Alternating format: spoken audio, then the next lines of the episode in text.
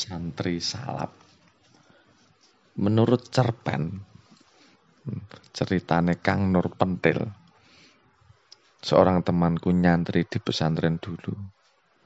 Konon, ada seorang santri salap yang sangat terkenal sekali dengan kekhusuan dan prototipe kunonya, serta tergolong paling patuh pada kiainya. Saking patuhnya, pada waktu didawi maupun ditimbali, pasti selalu diindahkannya.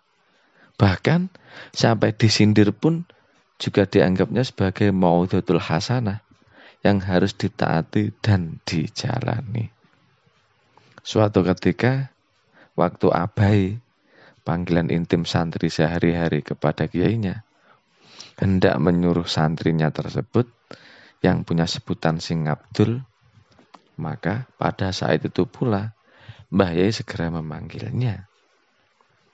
Kemudian Mbah Yai memberikan amanat singkat yang sebenarnya tidak terlalu berat, namun agak darurat bagi santri yang kurang begitu taat. Sambil dawuh yang biasanya diawali kata maaf, tapi nada bicaranya agak mendekte.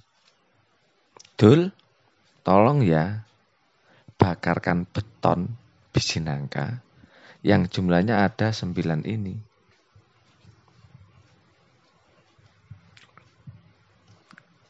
Cekai cerita, setelah Sing Abdul selesai melaksanakan tugas dan pekerjaannya, maka beton tersebut secepatnya diserah terimakan kepada Mbah Yai.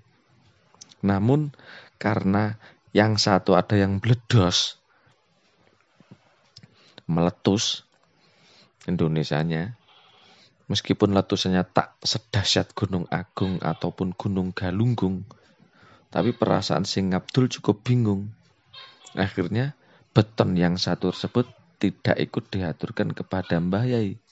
Dan dipikir-pikir daripada mubadir, beton yang afkir terpaksa disitir dan dimakan sendiri walau dengan hati khawatir dengan perasaan kalut bercampur dak dikduk, maka beton tadi hanya dihaturkan yang delapan biji saja.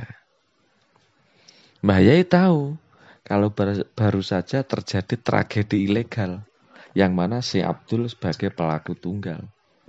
Mbah Yai juga paham untuk menjaga perasaan bagaimana caranya Sing Abdul tidak sedikit pun kecewa ataupun tersinggung Seraya menyindir, Bayi memberikan suatu ijazah kepadanya. Dengan harapan agar si Abdul bisa segera menunaikan ibadah haji. Dul, ya Mbak Yai, naik haji tanpa lewat darat, ngilang, mau nggak Dul? Si Abdul sebetulnya ingin menjawab, tapi ia takut kalau Mbah Yai salah tanggap dengan peristiwa yang baru saja dia garap. Melihat si Abdul diam seribu saja nggak punya, Mbah Yai tahu maksudnya sambil berkata, kalau mau begini kalimatnya, karton ngolong jirilu. Tak ulangi, karton ngolong jirilu. Akhirnya lafaz tersebut diamalkan setiap hari oleh si Abdul dan dibaca seribu kali tiap-tiap malamnya. Kemudian saat Mbah Yai sedang ikhram, beliau kaget bin terkejutnya dengan menyaksikan kejadian yang sangat aneh binti ajaib. Setelah melihat si Abdul yang santri salap, pekerjaannya hanya tukang ngelap, tapi bisa main sulap, pergi haji secara gelap, terbang menghilang bagikan burung alap-alap, cuma naik satu beton balap yang tak sengaja berhasil dia tilap. Hampir saja Mbah Yai kalap. Tanpa berlama-lama Mbah Yai langsung berkhutbah Loh, ceritanya iki mau piye? Kamu kok bisa sampai sini, Dul? Kamu naik apa? Dengan takjub wazan af'il bi. Injih, Bah. Kulo namung miridaken ijazah saking panjenengan rumiyin. Sahutnya sambil memelas sendu. Walau tampangnya lugu seperti lonjoran gelugu. Tapi sikapnya terlihat wagu. Raut mukanya tersipu malu. Saat hati kecilnya menjerit seru. Setelah dirinya mengenang peristiwa lucu, dengan tetap tertunduk terpaku, maka sedikit pun ia tak berkutik, apalagi berani melirik. Pikirannya mungkin sedang morak-marik. Jangan-jangan bisa diselentik.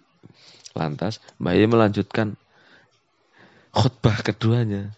Ya Allah tul. Lawang ayat tersebut untuk nyindir kamu loh.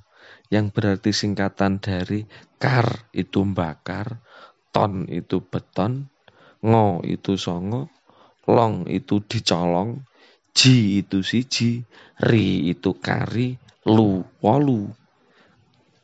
Dasar sing Abdul, santri salap temenan, sangat patuh, taat, dan selalu sendiko pada waktu Mbah Yai ngendiko. Memorandum, memorial, almarhum Arif Mahaputra Al-Maghfur.